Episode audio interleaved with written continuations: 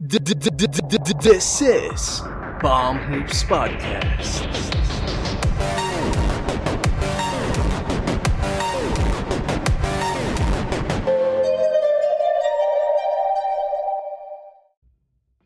What is up, guys? This is Palm Hoops Podcast hosted by Jem and Jello. Don't forget to like, comment, share this video, and subscribe and help us to reach 1,000 subscribers. Uh, we are also available on Facebook, Instagram, and Twitter. And we're also on Anchor, Spotify, and Google Podcasts. Just check the description down below for the details. And, and if you're a fellow Filipino podcaster like us and perhaps gusto nyong kumita on the side and monetize your podcast, just register on podmetrics.co and use our code that is Palm Hoops Podcast, capital PHP. So you'll be eligible for ad campaigns, um, perks and monetizations, etc.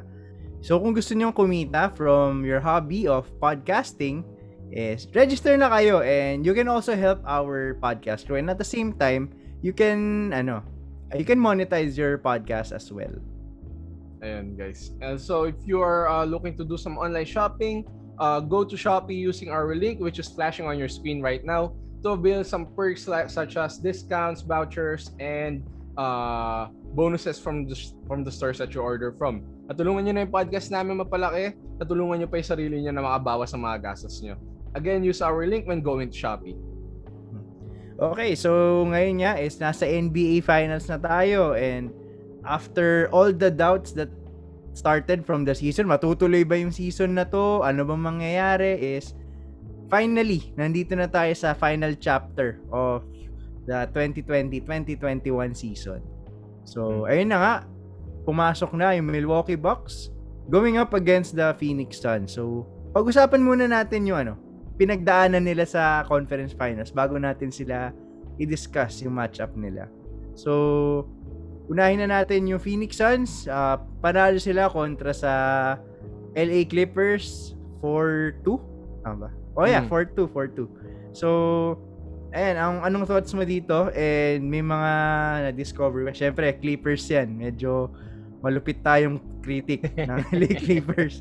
So, hindi kami bias guys, sadyang uh, ano lang. Since syempre pag LA Laker fan ka talaga, medyo maasim ang tingin mo sa Clippers. Uh, Well, for one, uh, syempre ano, props pa rin sa ginawa ni Paul George.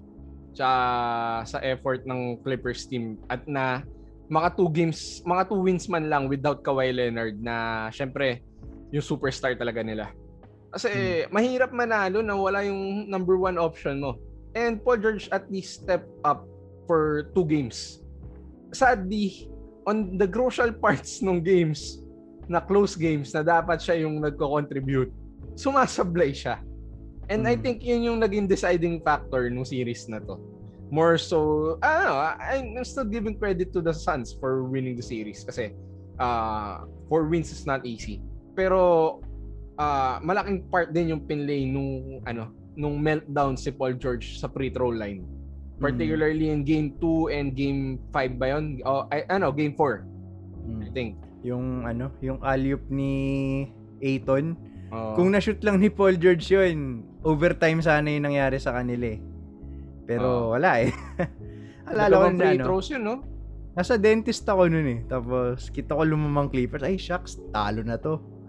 Tapos biglang ano, nabalitaan ko, panalo pa pala yung Phoenix Suns. Parang, uy, grabe. Oh, same so, same shit for game 4 na lamang lang ng dalawa yung Suns pero di niya na ipasok yung free throw, di ba? Sayang, hmm. sayang yung opportunities. So, ayun nga. Pero ah, despite losing Kawhi Leonard, ano, um, hindi nila ginawang madali yung series uh. at ah. for the Phoenix Suns. Akala ko nga nung sa Utah Jazz series pa lang, matatalo na sila eh. Kasi, syempre, wala yung best player nila. So, paano, paano yun? And, ayun nga, and yun yung reason kung bakit binigyan ng max contract si Paul George na I think naman, deserved he proved ano, he proved naman na he deserved the max contract this year kasi nag All NBA din siya.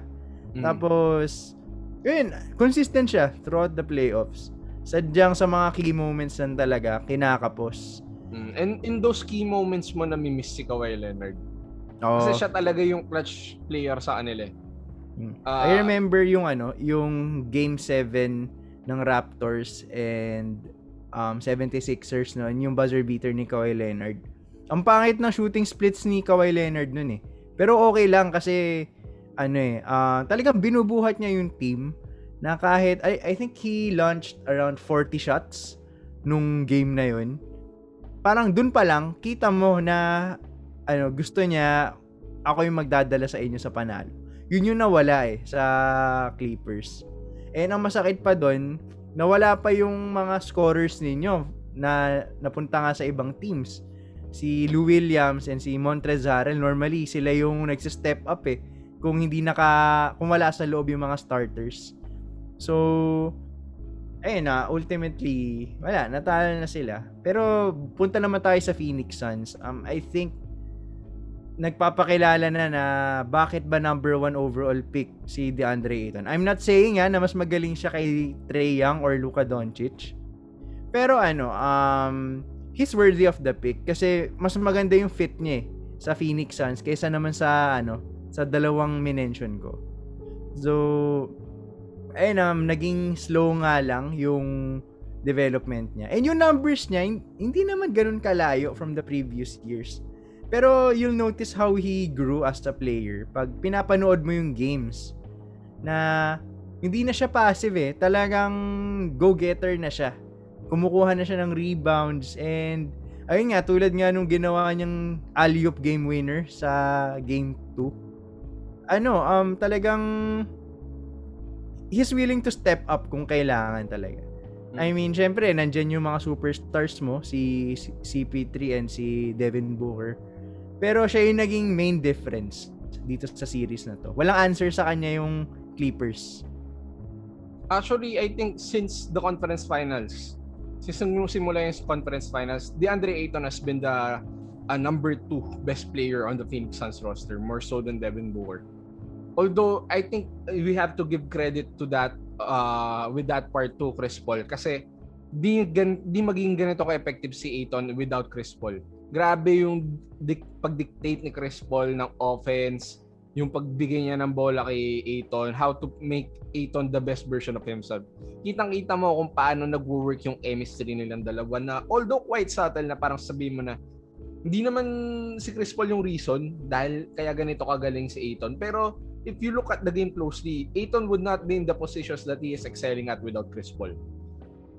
Sobrang laking difference. Siya ng ano eh. Nabibigyan siya ng mga easy baskets eh, mga alley-oop, ganun. Sabi nga ni DeAndre Ayton sa isang interview, si Chris Paul daw ang pinaka ano magandang nangyari sa buong career niya so far. Hmm. So that speaks volume sa impact off the court ni Chris Paul na hindi lang siya ano magaling individually talagang iniimpluwensyahan niya yung teammates niya on and off the basketball court. And grabe talaga yung effort ni Chris Paul to play at this level, at this age. Grabe yung ginawa niya nung Game 6 na 41 points, na 0 turn turnover, 7 rebounds, 8 assists. At age mm. 36, grabe yun. Kasi mahirap nang gawin yun. Uh, ang dami ng mileage, injuries, uh, dagdag mo pa yung lack of height niya and athleticism na meron yung most guards ngayon. For him to put up those numbers, that's one extraordinary feat. Kaya uh, I think uh, Chris Paul is really gunning for it to finish it up this finals. And another reason why the Phoenix Suns won, yung mga other players nila, sila Cam Johnson, um, sila Michael Bridges, Cameron Payne, si paano, si Crowder. Si Crowder, ayun. Yung ginawa nila na maayos yung rule nila. Even Dario Saric, ginawa nila na maayos yung rule nila. Um, hindi naman hindi naman eye-popping yung nagagawa nila pag tinitingnan naman sa stat sheet. Pero yung mga timely na three-pointers, timely steals, mga tapik sa bola, yung mga tamang depensa, nagagawa nila ng maayos. And that means, well-coached yung team na yan. And, syempre, major credit din to Monty Williams na dinala nga sa NBA Finals yung Phoenix Suns at his first year of coaching in Phoenix. Mm. Uh, actually, ano, bumili ba ako kay Monty Williams kasi kung ewan ko napanood mo yung ano yung story niya nung namatay asawa niya. Oh, oh. How humble of a person Monty Williams is. And I had doubts initially about him nung nasa New Orleans pa siya. sa parang hindi siya effective enough to coach a team dahil parang you had Anthony Davis, uh, potentially one of the greatest stars of the 2010s coming into mm. the 2020s. Pero hindi mo siya mapapasok ng playoffs ng nananalo. Nalag, nalaglag sila nung first round sa Warriors na tapos uh, the following year di sila nakapasok playoffs kaya tinanggal siya. Parang is Monty Williams still a good coach in the NBA? Pero uh, seeing right now with the Phoenix Suns, sobrang galing. Sobrang galing ng coaching ni Monty Williams. Sobrang level-headed hindi siya ganun ka-emotional. Alam niya how to, to dictate a team, how to control a team's emotions. And malaking bagay yun for a championship winning team. Because sometimes yung mga teams, pag napapangunahan ng emotions nila, uh, naging rush yung decisions and nagbe-meltdown. Pero hindi yun hmm. hinayaan ni Monty Williams despite losing a couple of games sa Clippers. And ayun nga, sa mga coaches kasi, hindi naman lagi nagde-determine yung record ng team kung gaano kagaling yung coach. Um, for, example, si Monty Williams, nag-struggle naman siya sa Pelicans noon. Si Coach Tom Thibodeau, nahirapan siya sa unang stint niya sa New York, ano, New York Knicks. Tapos nung napunta siya ng um, ng Minnesota Timberwolves, nagkaroon ng problems. Ano, depende talaga sa sitwasyon.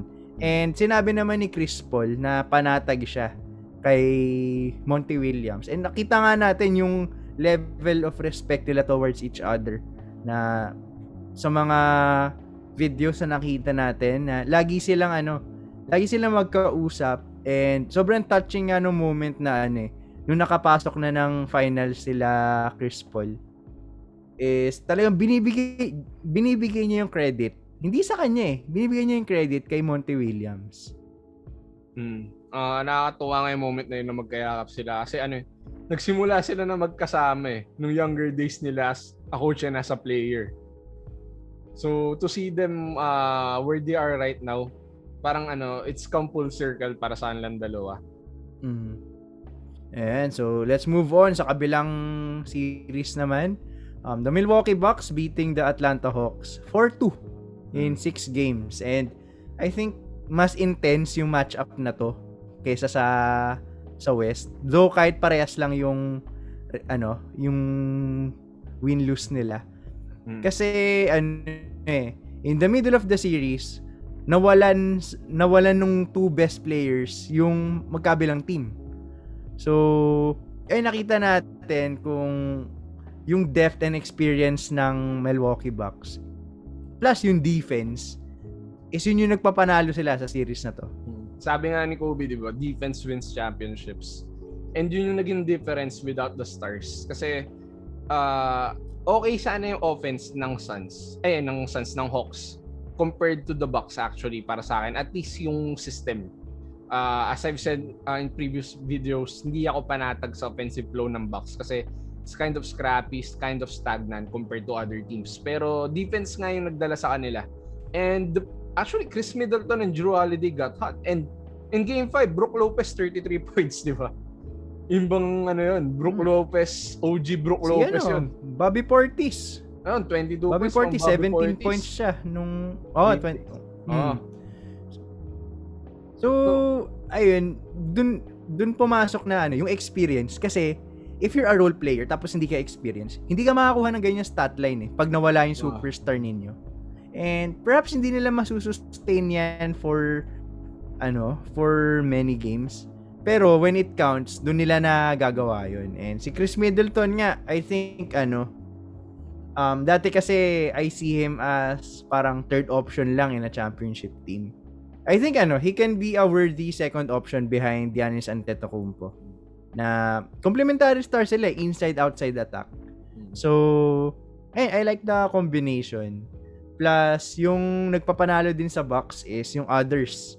Yan, sila Brook Lopez, Bobby Portis. Um, even si Jeff Tigg, nagkakaroon na ng minutes, ha? So,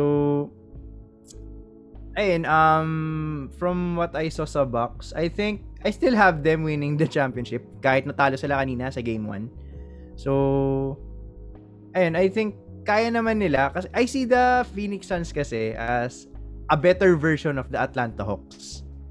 And, and I think ano, um yung depensa talaga ng Bucks, yun yung ano eh, talaga nagpapahirap. Though medyo na-solve ng Phoenix Suns ng game 1, puro sila switch kay Brook Lopez. Tapos, kaya sobrang ganda ng laro ni Chris Paul eh. Kasi laging si Brook Lopez yung natatao sa kanya.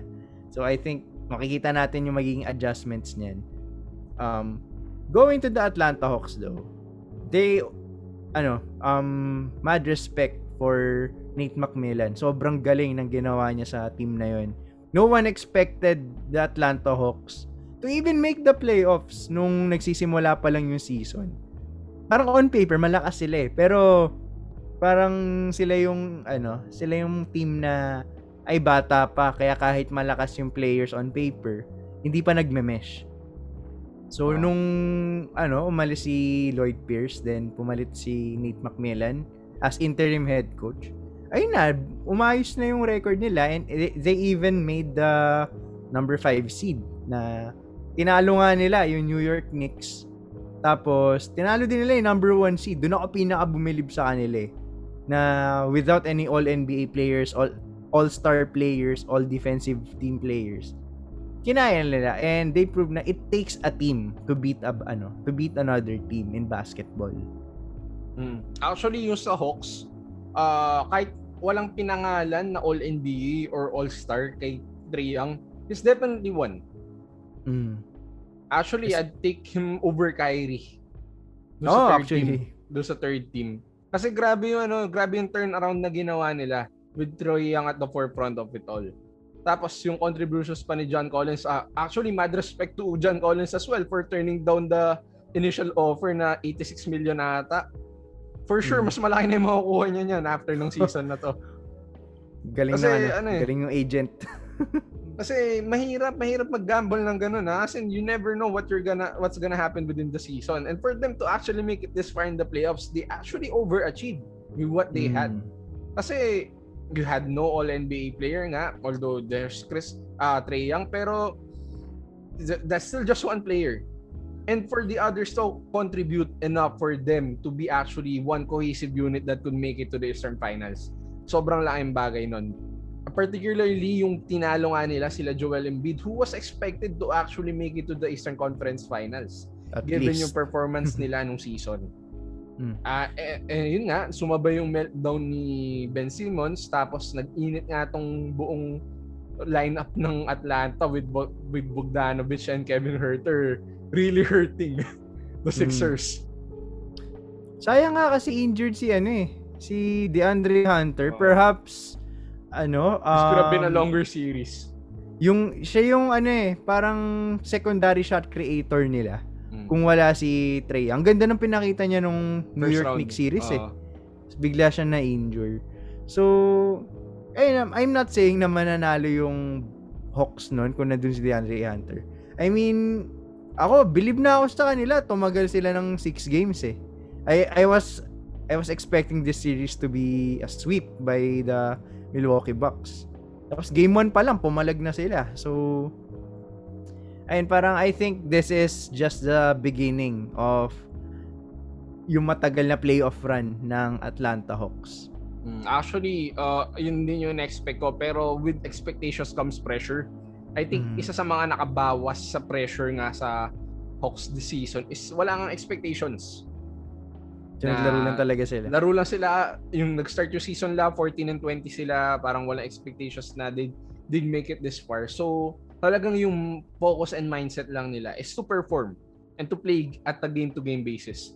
Pero with making the Eastern Finals as the proverbial underdog for all of the series that they played, I think ang laking pressure nun by next season. And hopefully they can live up to it. I think uh, Trey Young can live up to it uh, ang question na lang dyan is, are the other players able to live up to it? Particularly, si Herter, si Bogdanovic, and si DeAndre Hunter. Kasi these are particularly young guys that have made it to their first playoffs. Hmm. Ayan, so gayahin natin yung Atlanta Hawks. Nakapokus lang sa goal, men. Uh, focus. Goal. Focus.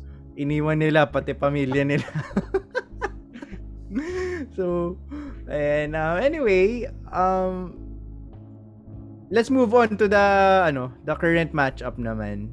So which is currently nga yung lamang na 1-0 Phoenix Suns as of this video. So, kamusta naman yung nangyari nung game 1? Anong Okay, nakita mo din? Ito yung mga napansin ko sa finals. Ah, so far in game 1, ah, mas maganda talaga offense ng Suns compared sa Bucks. At least for the flow of it or how they run it as a team. Ah, the Suns run their offense systematically and free-flowingly. Talagang nagro-rotate yung bola. They are attacking at a fast pace. Ah, whereas the Bucks are known notoriously to play slow on the offensive end.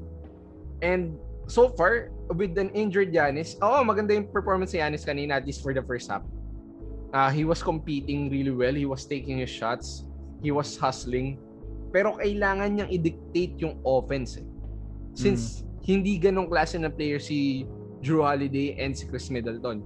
Whereas for the Suns, they had Chris Paul to dictate the pace, to dictate the flow. And for the whole game, si Chris Paul yung nagde-dictate kung paano ba nilalaroin yung laro. And hindi mananalo yung Bucks kung ganun.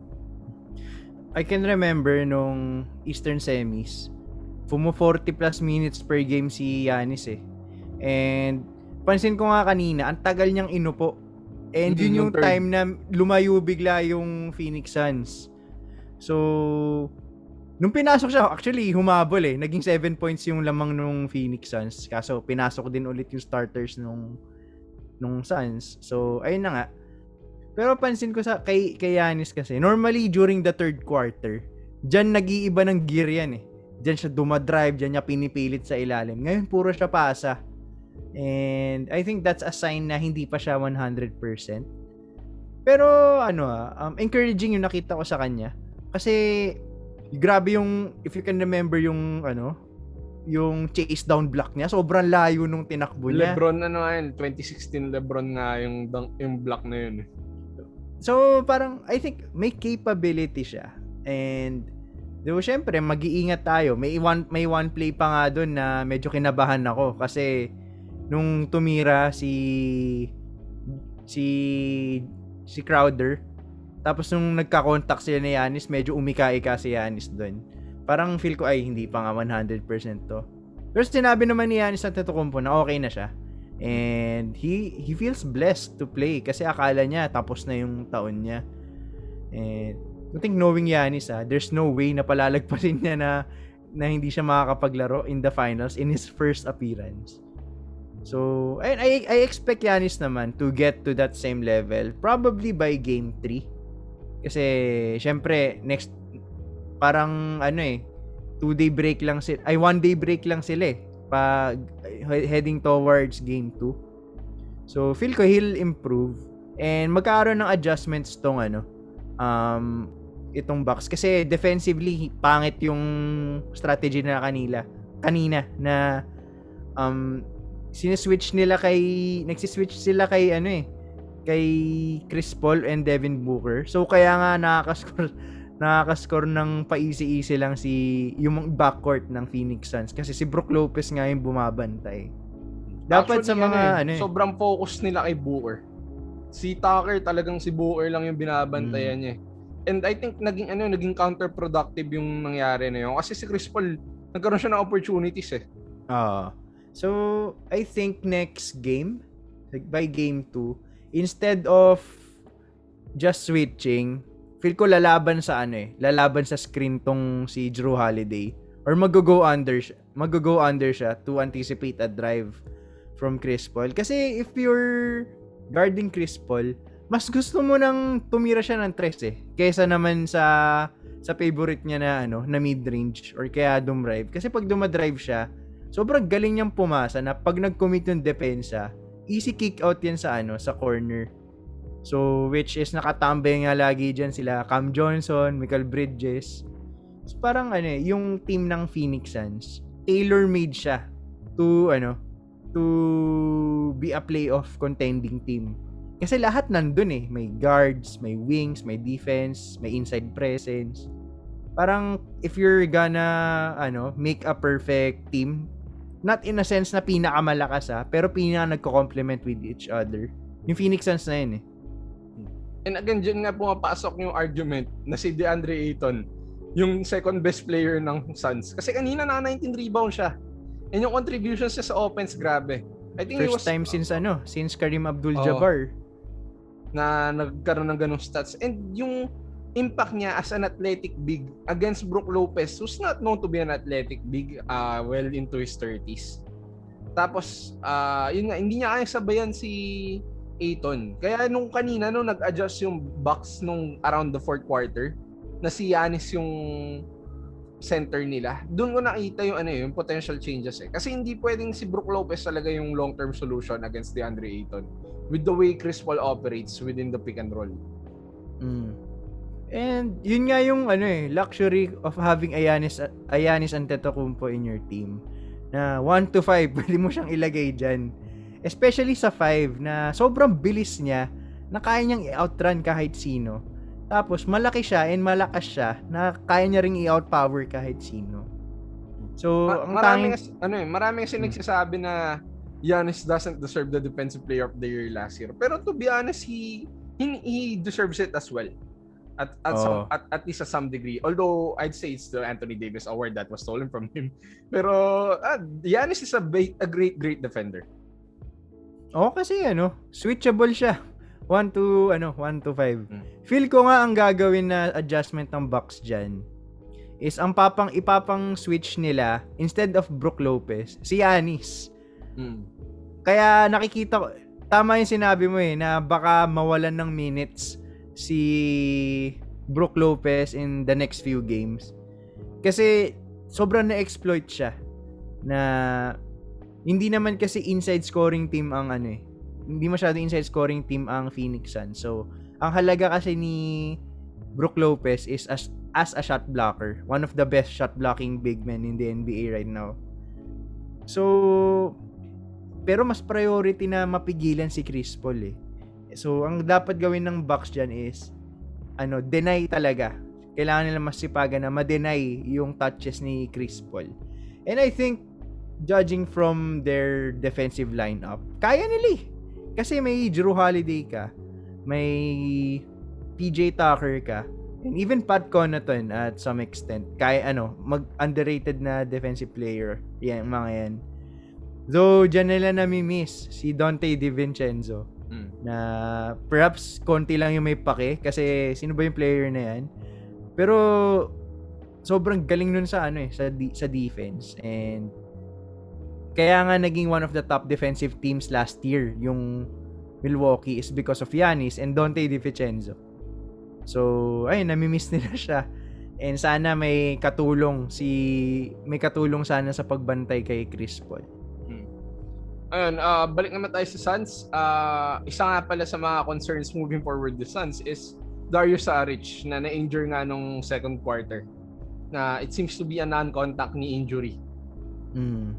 And pag non-contact, ano eh, Nakatakot normally eh. matagal-tagal yan. Oo. Si Yanis nga eh, isang linggo yung kinailangan niya para makareco para makapaglaro man lang. I think, Although, ah, I think moving forward with the series, ah, ah, I think Darius Saric won't be that necessary. oh, Kasi di- more on sa ano eh, Small ball sa- sila. guards yung ano, magdadala sa Phoenix Suns niyan. Mm. Meanwhile, itong ano naman, itong Bucks, Wings naman ang magdadala sa kanila.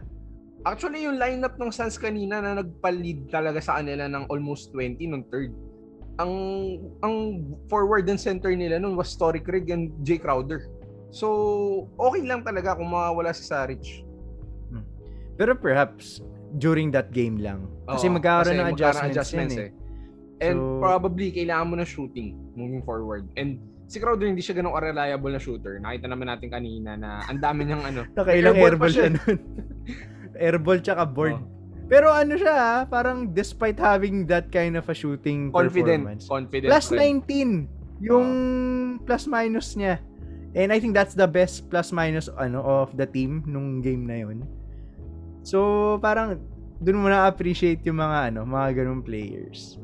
Hmm. So ayun, um, let's move on to predictions. Anong nakikita mo dito? Uh, I think this is gonna be a bit of a long series pero I'm taking the Suns in 6. Bakit? Masya, masyadong masyadong sound yung offense ng Suns compared to the Bucks for me. Uh, nakita, nakita naman natin na for every series na nilaro ng Bucks except for the Heat series, they had struggles with or without Giannis. with uh, particularly with their offense kasi hindi hindi sila ganun kaganda yung flow eh. Parang you had the you have the offensive weapons, you have the shooters, you have your scorers, you have your wings, pero walang ano, walang definitive offense maliban na lang yung Giannis does everything. With, uh, kung hindi maglalaro ng maayos si Giannis, yung offense nila it becomes a bit stagnant and hindi siya by committee eh. Parang nangyayari, who has the ball, he shoots the ball. Compared sa Suns na talagang nadidictate ni Chris Paul kung sino yung titira ngayon, sino yung titira mamaya, sino yung mag-shoot, sino yung magsaset ng screen. Sobrang ganda ng difference ng offense. As for the defensive end, I think lamang lang ng konti yung box to the defense of the Suns. So, offense talaga yung magkakatalo and I think it's the Suns who's gonna take it. Uh, for me, I'll have the Milwaukee Bucks in 6. Assuming nababalik sa normal form niya si Yanis. Kasi obvious naman kanina, Hmm. though maganda yung numbers niya, pero if you watch the game, passive siya eh. Normally, hindi siya ganyan maglaro. So, I have the ano, I have the Milwaukee Bucks in 6 or 7. Kasi I'm assuming na matagal talaga yung series na to. Kasi ano eh, sabi nga ni Kobe, defense wins championships and I think sa mga defensive weapons ng Bucks, they are more than capable of shutting down yung kalaban nila. Ang sadyang mainit lang talaga kanina yung Phoenix Suns and yung home court advantage, sobrang na-feel ko yun watching the watching game 1. So let's see baka by game 2 makapag-adjust na yung ano, Milwaukee Bucks. Normally yung pag game 1, feel out game yan. It doesn't necessarily tell the story of the series. Um, siguro iba, iba pagdating sa mga first round or mga conference conference semifinals. Pero pag finals normally feel out game talaga ang game 1 eh. You can't conclude anything from it. So I'm still ano, I'm still rooting for the Bucks. Kasi nga may defense and they have an MVP sa team nila in Giannis Antetokounmpo. So, ayun guys, actually may wager kami ni ano ni Jello para medyo maging exciting naman. Kasi yung series na to, ako especially for me, parang wala ako wala ako masyadong pakialam kung sino yung manalo Oo. kasi parang Uy, wala naman dyan yung team namin eh. oh, wala naman yung team na. Tsaka parang ano, either way, okay lang sa amin kasi hindi naman kami necessarily galit in any Oo. of those teams. Pero para gawing exciting and para may kampihan kami, pag natalo yung Phoenix Suns, bibili si Jello ng jersey ni Paul George. Clippers ah, Clippers na jersey ni Paul George. so, tapos ako naman, kung matatalo yung Milwaukee Bucks sa series na to, bibili ako ng Draymond Green na jersey. Actually, medyo lugi ako kasi since hindi ganun kasikat si Draymond Green, mas mahal yung jersey niya. Ayan. Mag- feeling ko tol maganda kung yung design na pangit yung kuhanin mo. Gusto ko nga yung ano eh, yung Chinese New Year na ano. oh, wala na eh. Angas nun eh. Hanapin eh. Hirap na hanapin yun yung red, yung red and black. Oo. so, ayun guys. So, comment down below kung Bucks kayo or Phoenix Suns. Ayan. Ayan. And, and don't forget to like, comment, share this video, and subscribe, and click the notification bell to be updated sa mga latest releases namin. Don't forget din na yung episode na to is also on Spotify, um, Google Podcast, and Anchor. Check nyo lang yung description namin for the details. Ayan. We're also available on Facebook, Instagram, and Twitter. Nandiyan din sa, description. And our personal accounts are also on your screen right now. Check nyo lang dyan sa may uh, lower left ko and lower right nyo dyan. Also, uh, uh, if you are looking to monetize your podcast and you are from the Philippines, go to podmetrics.co and use our code PAMUS Podcast which is flashing on your screen right now. Pag ginamit nyo yung code namin, natulungan nyo na yung podcast namin with our monetization, natulungan nyo pa yung sarili nyo na kumita with your podcast.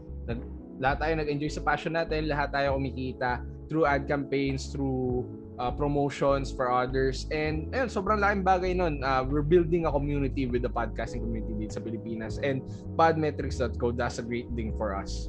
So again, guys, if you're gonna register your podcast to podmetrics.co, use our code PAMUSPodcast. Ayan. And if you're planning to do some online shopping, um, balita ko, matagal-tagal yung 7-7 sale ng, ano, ah, Oo ng eh. Shopee. So, use our affiliate link sa Shopee na naka-display ngayon sa screen ninyo. That is podlink.co slash 99. Ayan, na-memorize ko na. eh. Kasi ginagamit ko talaga siya. So makakapag-avail kayo dyan ng mga additional vouchers, discount, free shipping, mga cashback, etc. Depende sa mga bibili ninyo. And guys, it tu- ano, it truly works. Testing na, te- na ano, tested na tested na namin 'yan. Na nakakatipid ka, nakakatipid talaga kami when we use our code. So help our podcast grow by using our code and at the same time, we can help you gain some additional perks as well. So yun guys, uh, this is Famus Podcast. My name is Jello, this is my partner Jem. We'll see you guys in the next episode and sana maganda yung mga pag-usapan natin na sa finals. Yan. Okay.